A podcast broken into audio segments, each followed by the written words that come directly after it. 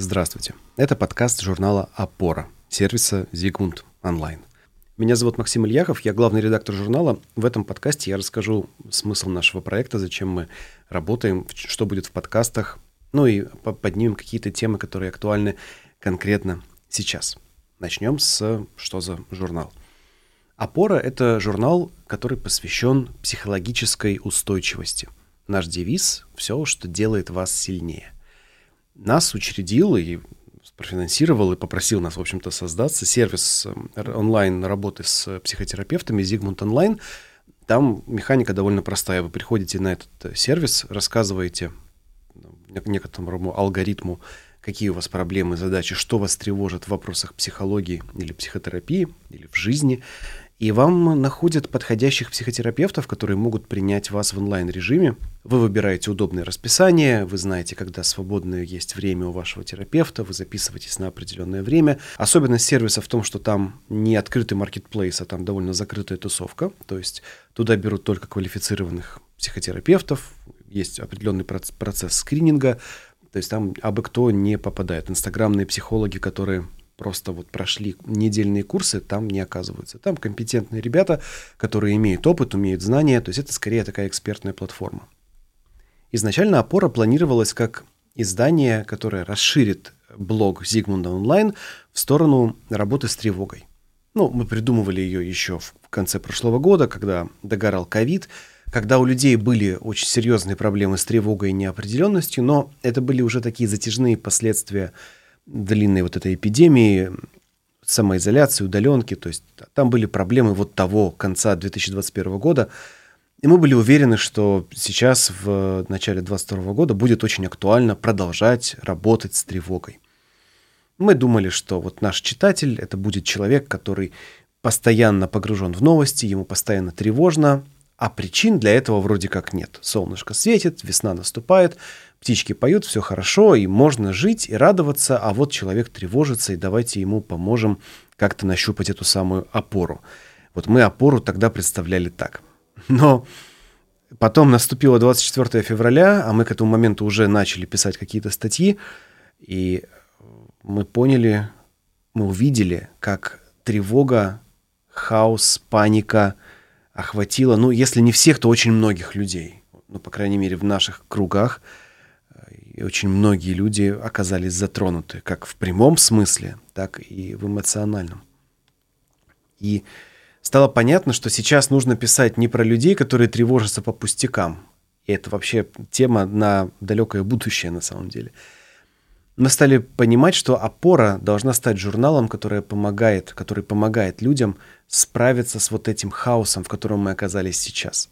Опора должна, собственно, стать той самой опорой, которая поможет людям на фоне бесконечного информационного шума, бесконечной дезинформации, бесконечных тревожных, панических новостей, бесконечных вот этих страшных прогнозов, вот всего того, что нас сейчас окружает, плюс на фоне того, что действительно жизнь стала хуже, действительно что-то произошло, что существенно ухудшило и бизнес, и жизнь, и многие-многие аспекты наших жизней, на фоне этого сохранить здравый рассудок, работоспособность, не будем говорить качество жизни. Нет, уже время для этого давно прошло. Сохранить свою способность справляться с трудностями и быть опорой для других людей. Сегодня я писал э, что-то вроде редакторского манифеста, первый пост в соцсетях. И я там написал такое. Вы нужны миру сильными. Потому что только тогда, когда вы сильны сами, вы способны справляться с трудностями, вы способны давать опору и поддержку ближайшим вашим родственникам, друзьям, детям, коллегам. Только когда вы сильны, вы можете хорошо делать свою работу и улучшать мир вокруг себя. Или, по крайней мере, не давать миру вокруг себя распадаться.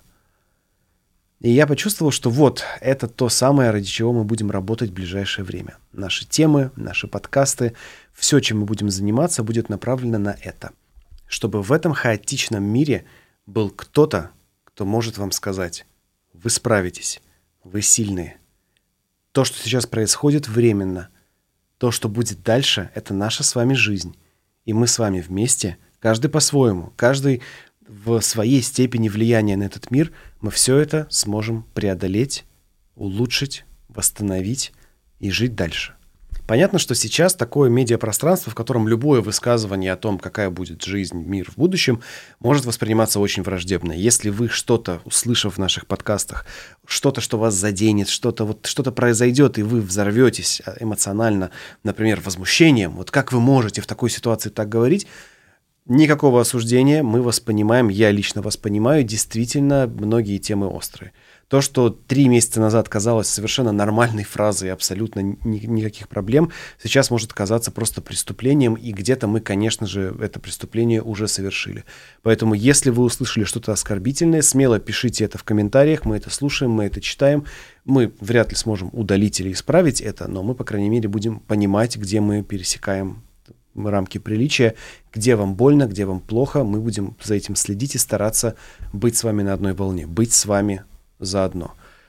Наша задача вот быть вашей вот такой группой поддержки. Один психотерапевт мне об этом говорил такую вещь, что хороший психолог, хороший психотерапевт — это тот, кто сидит на трибуне с флажком с твоим именем.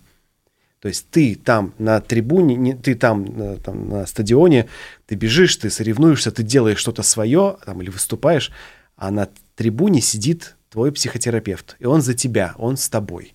Вот мы, конечно, не психотерапевты вообще ни разу, ну, в смысле, я так уж точно. И хотя мы будем ходить к психотерапевтам за помощью, чтобы они нам помогли писать статьи и давали нам консультации, советы и комментарии, э, в основном мы, конечно, не будем заниматься психотерапией через статьи. Мы будем делиться какими-то мнениями, там, наблюдениями, техниками, тактиками вообще, как с этим справляться. Но мы хотим быть на вашей стороне.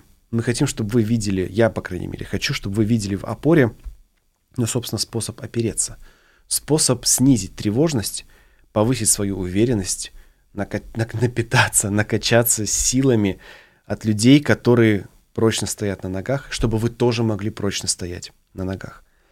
И в завершении вот этого моего монолога я хочу поделиться парой соображений, которые мне кажутся сейчас самыми важными, чтобы справиться вот с ближайшими вещами, которые нам предстоят. Вот буквально на этой неделе, на неделе с 21 марта. И первая мысль будет про сферу влияния. У меня есть друг. Друг мой, ну, не сказать, что он когда-то был политически активным и прямо выражал какую-то сильную гражданскую или политическую позицию, но сейчас время такое, когда даже самые аполитичные из друзей могут э, начать говорить о политике, о, ну, вот, о том, что происходит, и, потому что это затрагивает всех. И вот он стал ну, мы понимаем, да, ситуацию, что общество, в общем-то, разделяется на тех, кто за, и на тех, кто против. И вот он стал склоняться ближе к тем, кто против, и с каждой недели я вижу какую-то динамику движения в эту сторону. Он все больше против, против, все больше, все более острые, все более какие-то резкие высказывания у него. Ну, я понимаю, почему. Я понимаю, что вот эта вот спираль рекомендаций Ютуба на него действует. Понятно, что соцсети, то есть он лайкает что-то, что совпадает с его точкой зрения, ему показывают больше этого, и он, не сказать, что он радикализируется, но как бы степень его эмоционального напряжения, она все больше растет. Но сегодня он сказал мне странную вещь. Он посмотрел там один видеоролик еще из 2003 года и сказал, знаешь, я сейчас осознал, что мы живем в истории. То есть в историческом моменте, в чем-то, что потом окажется в учебнике истории, говорит он.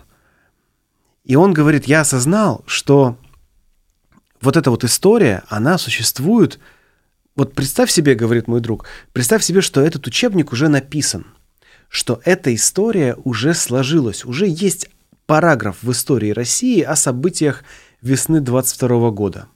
Надеюсь, что только весны.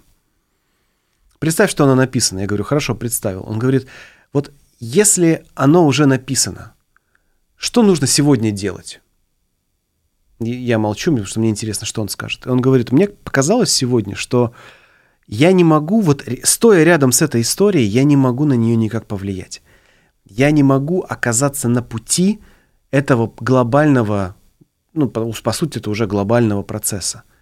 Мои вот эти вот устремления, желания, мои обиды, моя какая-то вот желчность, вот мой, мое раздражение, все это, это какая-то маленькая деталь, которая не войдет в этот учебник. А вот вся вот эта большая история, большие мазки, которые сейчас нас всех так выбивают из колеи, они войдут. И что бы я сейчас ни делал, я эти большие мазки не изменю. Это уже происходит, и это произойдет. И дальше он сказал фразу, которую я от него, ну, не сказать, что ждал, но я был удивлен, что он ее это произнес, потому что люди, которые вот так вот как бы идут в, этом, в этой динамике, они очень редко к этому выводу приходят. А вывод был такой. Он говорит, по сравнению с этой историей, моя жизнь, моя сфера влияния ничтожна. Но для меня эта сфера влияния – это все, что у меня есть. У меня есть моя жизнь, моя машина, мой дом, моя собака, моя будущая жена. У меня есть вот эта сфера, которую, на которую я могу влиять непосредственно прямо сейчас. И да, я не войду в учебники истории. Да, я останусь вот в масштабах этого момента, я останусь никем. Но моя жизнь для меня очень важна. Моя работа, мое благосостояние, мое какое-то базовое благополучие все равно для меня важно. И я не готов сейчас бросать то, где я реально могу что-то сделать, ради того, чтобы пожертвовать собой там, где я ничего сделать не могу. Но он, конечно, имеет в виду э, аресты, сидение в тюрьме и там какие-то, наверное, такие вещи. Я не уточнял у него, это у него был такой монолог. И дальше он говорит о том, какие он решения принял за последние несколько дней. Это решения там довольно были взвешенные, уравновешенные. Он там все рационально обдумал и, в общем-то, принял, на мой взгляд, решения вполне разумные в этой ситуации. И теперь он их будет реализовывать. И мне было очень интересно пронаблюдать, как человек из позиции, что что-то произошло плохое, кто-то другой виноват, это ужасная несправедливость, это гуманитарная катастрофа, вот из этого всего. Мы все через это прошли, мы все об этом думали, мы все это продумали довольно как бы глубоко. Он вдруг увидел сферу своего влияния и обратил на нее очень много внимания и осознал, что реально из всего вот этого хаотичного процесса он может повлиять только на какой-то маленький кусочек – но это то, на что он может повлиять очень существенно. И это то, на что стоит сейчас влиять. У нас вот-вот выйдет статья как раз-таки про сферу влияния. Она выйдет на сайте, она, скорее всего, выйдет там, через несколько выпусков после, того, после этого подкаста. А, и смысл ее будет вкратце в том, что у вас реально есть сфера, на которую вы можете повлиять, у нас у всех. А, можно ее буквально представить как что-то, до чего ты можешь коснуться, коснуться рукой. вот ты в своей квартире можешь до всего коснуться, вот, вот это вот твоя сфера. Ты выходишь на улицу, ты можешь там потрогать травку, там, э, двор, да, качельки. Вот это то, то, чего ты можешь коснуться. Это твоя сфера влияния в буквальном смысле. Ты можешь на это в буквальном смысле повлиять. Ну и там дальше. Твои коллеги, твоя работа, твои супруги, твои дети, твои рабочие обязанности, твой блог, твои подписчики. Вот, вот все это, это все твоя сфера влияния.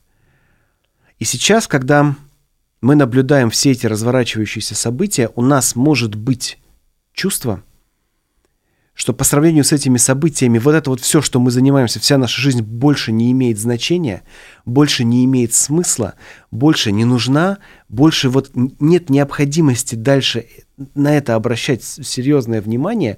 Почему? Потому что вот смотрите, что происходит.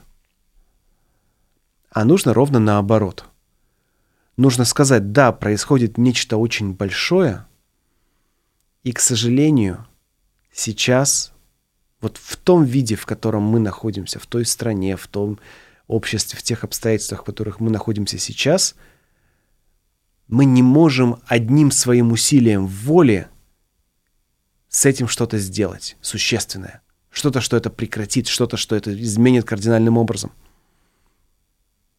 А раз так, что нам остается? Нам остается смотреть на свою жизнь.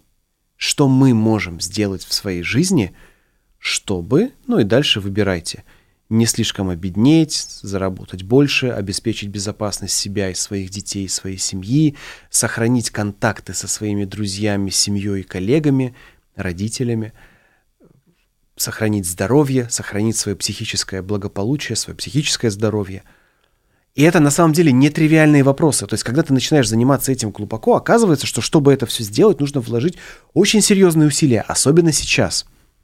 Я вчера, ну вот, когда произошло то, что произошло 24 февраля, за один день я потерял 25 тысяч евро. Это был годовой мой гонорар в одном очень крупном проекте. компания, с которой это было связано, вышла, сказала, простите, мы больше дальше не можем, и сгорело 25 тысяч евро. Я планировал на них купить машину. Больше не планирую. И теперь, чтобы вернуться вот к этому какому-то старому состоянию, которое было 22 февраля, грубо говоря, э, мне нужно, ох, мне нужно где-то заработать эти 25 тысяч евро. И я теперь об этом думаю. Я думаю, что в моей сфере влияния можно сделать, чтобы за год создать ценности на 25 тысяч евро. Вот у меня в голове эта цифра прямо четко нарисовалась. Она большая, но я сам обалдел, нифига себе, вот это да. Вот это столько денег можно было потерять буквально за одну ночь. Но это произошло. И как бы я сейчас не выламывал, заламывал руки, э, стирал колени, бился головой о пол, кричал, выдирал волосы и так далее, что бы я сейчас не сделал – я эти деньги сейчас вот из воздуха не соткую, не извлеку, никто мне их не заплатит. Все, этот поезд ушел. И мне страшно обидно. Я, когда осознал, что произошло, я сначала, я прошел все стадии вот этого горевания, в какой-то момент я пошел под душ и просто проплакался там. Ну, не то чтобы как бы эти деньги стоили таких как бы, усилий, но это же не, не, не все, жизнь же гораздо больше, чем эти 25 тысяч евро. Но после этого, когда я вышел из душа, вытерся, оделся в халат и осознал, так, хорошо, хорошо, хорошо. Что я могу сделать? чтобы с этим справиться. Что в моей власти?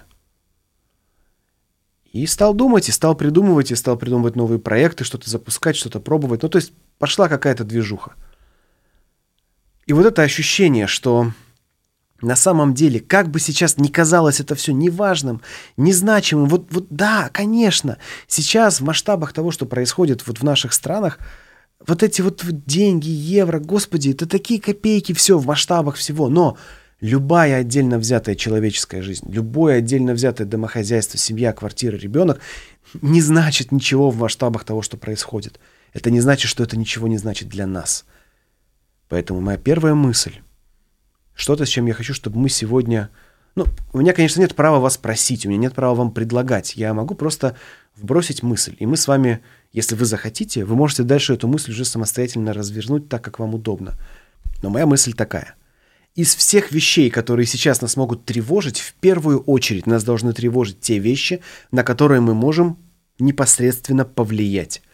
И прямо вот мы знаем, я сейчас возьму, напишу, сделаю, пойду, вытру, помою, вот это все я сделаю, и станет лучше в моей конкретной жизни. И вот если что-то такое действительно есть, это очень хорошо. И нужно этим заняться в первую очередь. Я не говорю заниматься только этим. Нет, в первую очередь. Это была первая мысль. Обратить внимание на то, что в моей власти, и заняться этим в первую очередь. А теперь вторая. Чтобы справляться с тем, что в нашей власти, мы должны быть сами сильными. Мы должны сделать так, чтобы внутри мы могли опереться хотя бы на себя. Ну или, если по-простому, мы не должны расклеиваться. Не то чтобы когда-то, не то чтобы это прямо сейчас стало актуально, в принципе, расклеиваться не нужно было никогда. Но раньше как бы, как будто бы не так много поводов для этого было, по крайней мере, последние полгода. Сейчас прямо этих поводов стало очень много – и расклеиться можно, ну, во-первых, конечно, от общей тревоги, от того, сколько тяжелых новостей, дезинформации, фейков, и тяжелых фейков, и брутальных фейков, и очень жестких, жестоких фейков. Ну, прям неприятного много такого. Да, при этом много и правды. И от этого еще страшнее. Но, тем не менее, вот поводов расклеиться много. Еще повод расклеиться – это то, о чем пишут люди в состоянии этой паники. Один мой товарищ говорит, что если читать соцсети, то ты как будто бы перевариваешь а, продукты жизни. Ты вот как будто бы чей-то мозг обработал информацию, и получилось, ну, скажем так, продукты жизнедеятельности, так скажем, да, не самого высокого качества. И когда ты идешь в соцсети, ты употребляешь вот эти самые продукты жизнедеятельности. Ты не получаешь информацию, ты не получаешь экспертное компетентное мнение. Просто какие-то твои друзья, знакомые, которые не разбираются в теме, высказывают какие-то свои мысли, и, как правило, это мысли паникерского или там, характера, или что нужно всем быть, должно быть всем стыдно, все должны резко покаяться, все должны что-то признать, все должны что-то действовать. Ну, то есть, в общем, полная жесть в соцсетях. И теперь расклеиться из-за соцсетей стало еще легче. То есть, окей, ты можешь не смотреть там пропаганду, ты не можешь не смотреть какие-то каналы, но ты просто идешь, грубо, грубо говоря, пообщаться с коллегами, друзьями там в курилке условной, там в твоих соцсетях, и там происходит все то же самое. В общем, поводов расклеиться стало очень много. И они разные. Появились про тревогу, про панику, про экономику, про кризис, про стыд, про вину, про личное здоровье. Если у вас там родные или близкие, не дай бог, в, завязаны в этом конфликте, конфликте, это еще касается вашей семьи лично в очень буквальном смысле.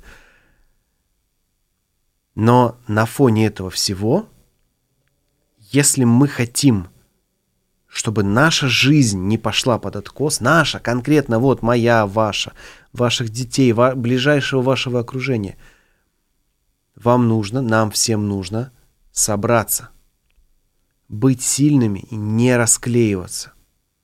Потому что только в этом состоянии мы можем справиться с теми трудностями, с теми проблемами, на которые мы можем повлиять.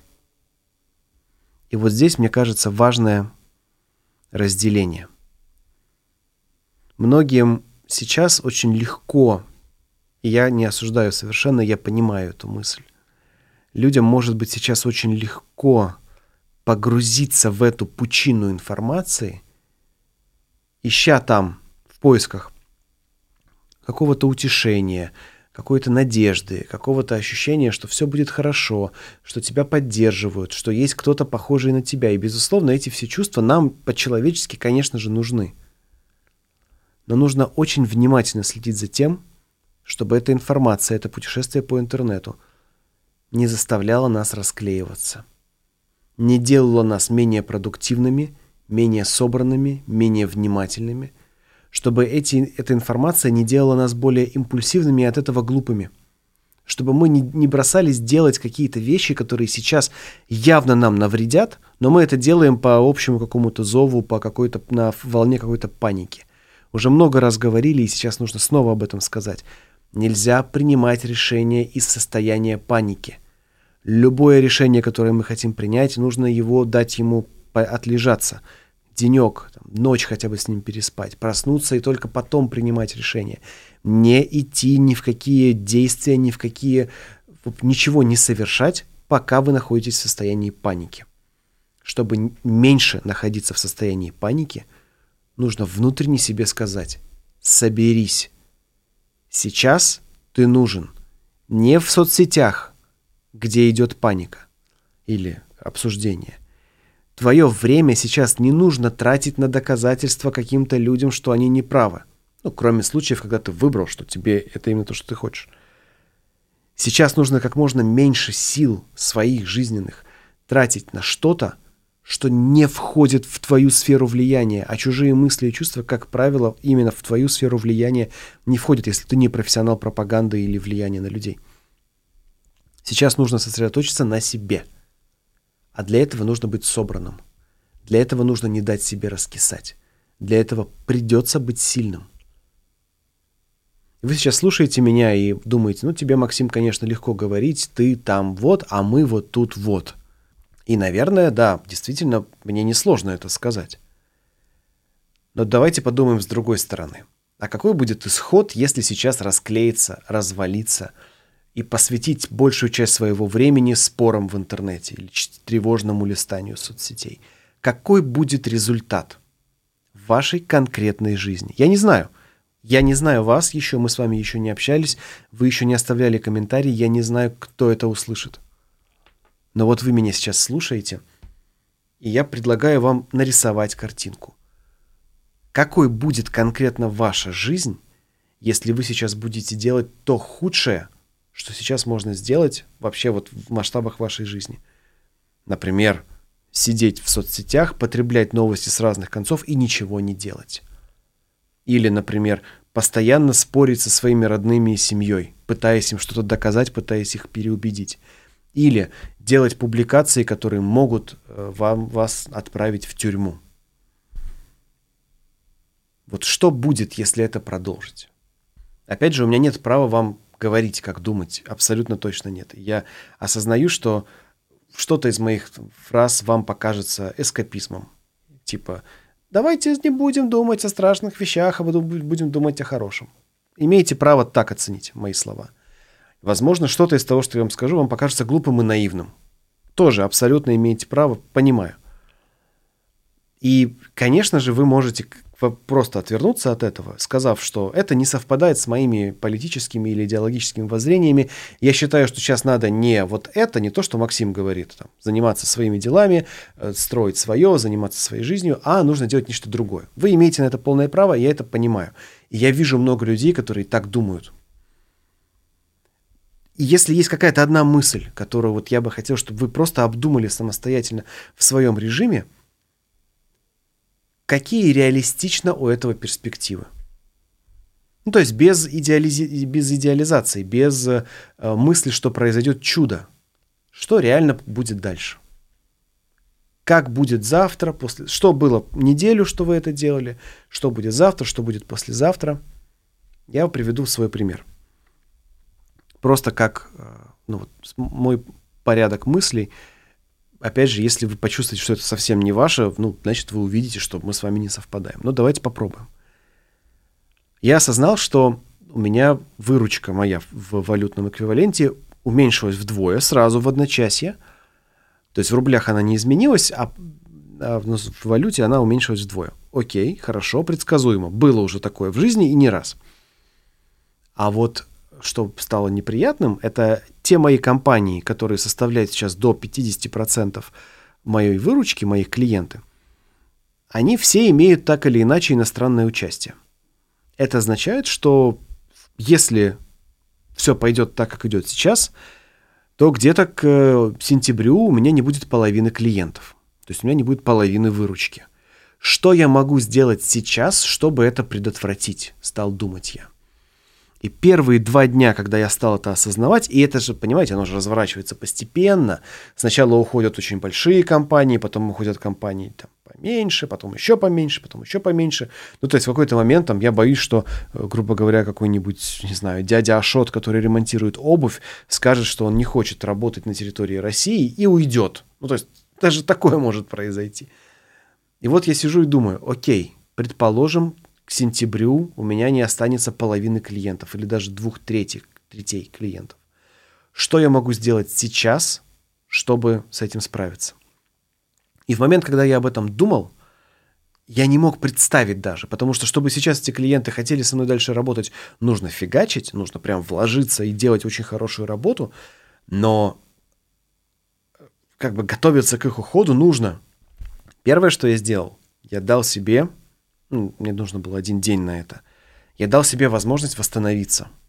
Вот от этой паники, от этого какого-то ощущения тревоги я просто дал себе выспаться. Я покатался вечером на машине, я сходил в спортзал разок, другой, и как-то вот общее химичес... биохимическое состояние моего организма как-то то ли пришло в норму, то ли как-то просто улучшилось. Но я почувствовал себя намного лучше. Ну, то есть, знаете, еще я до этого месяц не на, на фоне омикрона, как помните, омикрон был, да, я на фоне омикрона не, не ходил месяц в зал, такой, типа, вот зал, страшно, там не буду ходить, омикрон. А тут уже такой, ладно, все, омикрон отменили, как бы все, кому надо, все переболели, пойду. И я походил, и за буквально два раза, что я сходил в зал, я почувствовал по-другому себя в теле, и это мне дало какую-то дополнительную энергию, чтобы начать, ну, знаете, вот как-то какое-то утро где-то в районе 1 марта я проснулся и такой, ну, за дело. И вот такое, знаете, ментальное закатывание рукавов. Я прям вот взял, провел себе по предплечьям, как будто закатал рукава. И начал чем-то заниматься. Открыл какой-то проект, связанный с книгами, открыл проект, связанный с сайтами, написал клиентам, которым давно не писал. То есть чем-то занялся. И вот это вот новый какой-то прилив энергии, я его прямо ощутил. Я ощутил, что чтобы его вот получить, Нужно было дать себе восстановиться, нужно было привести себя в порядок, И вот в этом новом состоянии, немного более подвижном, немного более гибком, немного более сильном на самом деле, я вот сейчас смогу позаботиться о себе, о своей семье, о своем ребенке, в каком-то смысле о своем будущем в той степени, в которой это от меня зависит. И понятно, что к моменту, когда настанет сентябрь, я могу не заработать даже половины от того, что я потеряю. Возможно, я стану еще более бедным. Возможно, от меня уйдут все клиенты. Возможно, все что угодно может произойти. Но я сейчас в состоянии, когда я, как мне кажется, готов с этим справляться. Да, страшно. Да, обидно. Обидно потерять половину своих денег, половину своих доходов за неделю. И ну, даже больше половины. Обидно, когда ты знаешь, что это все связано с очень конкретными решениями и действиями, которые, как мне кажется, можно было бы предотвратить. Это все страшно обидно. Но я поспал, покатался, сходил в зал, сходил в зал, поплакал, и это все прошло.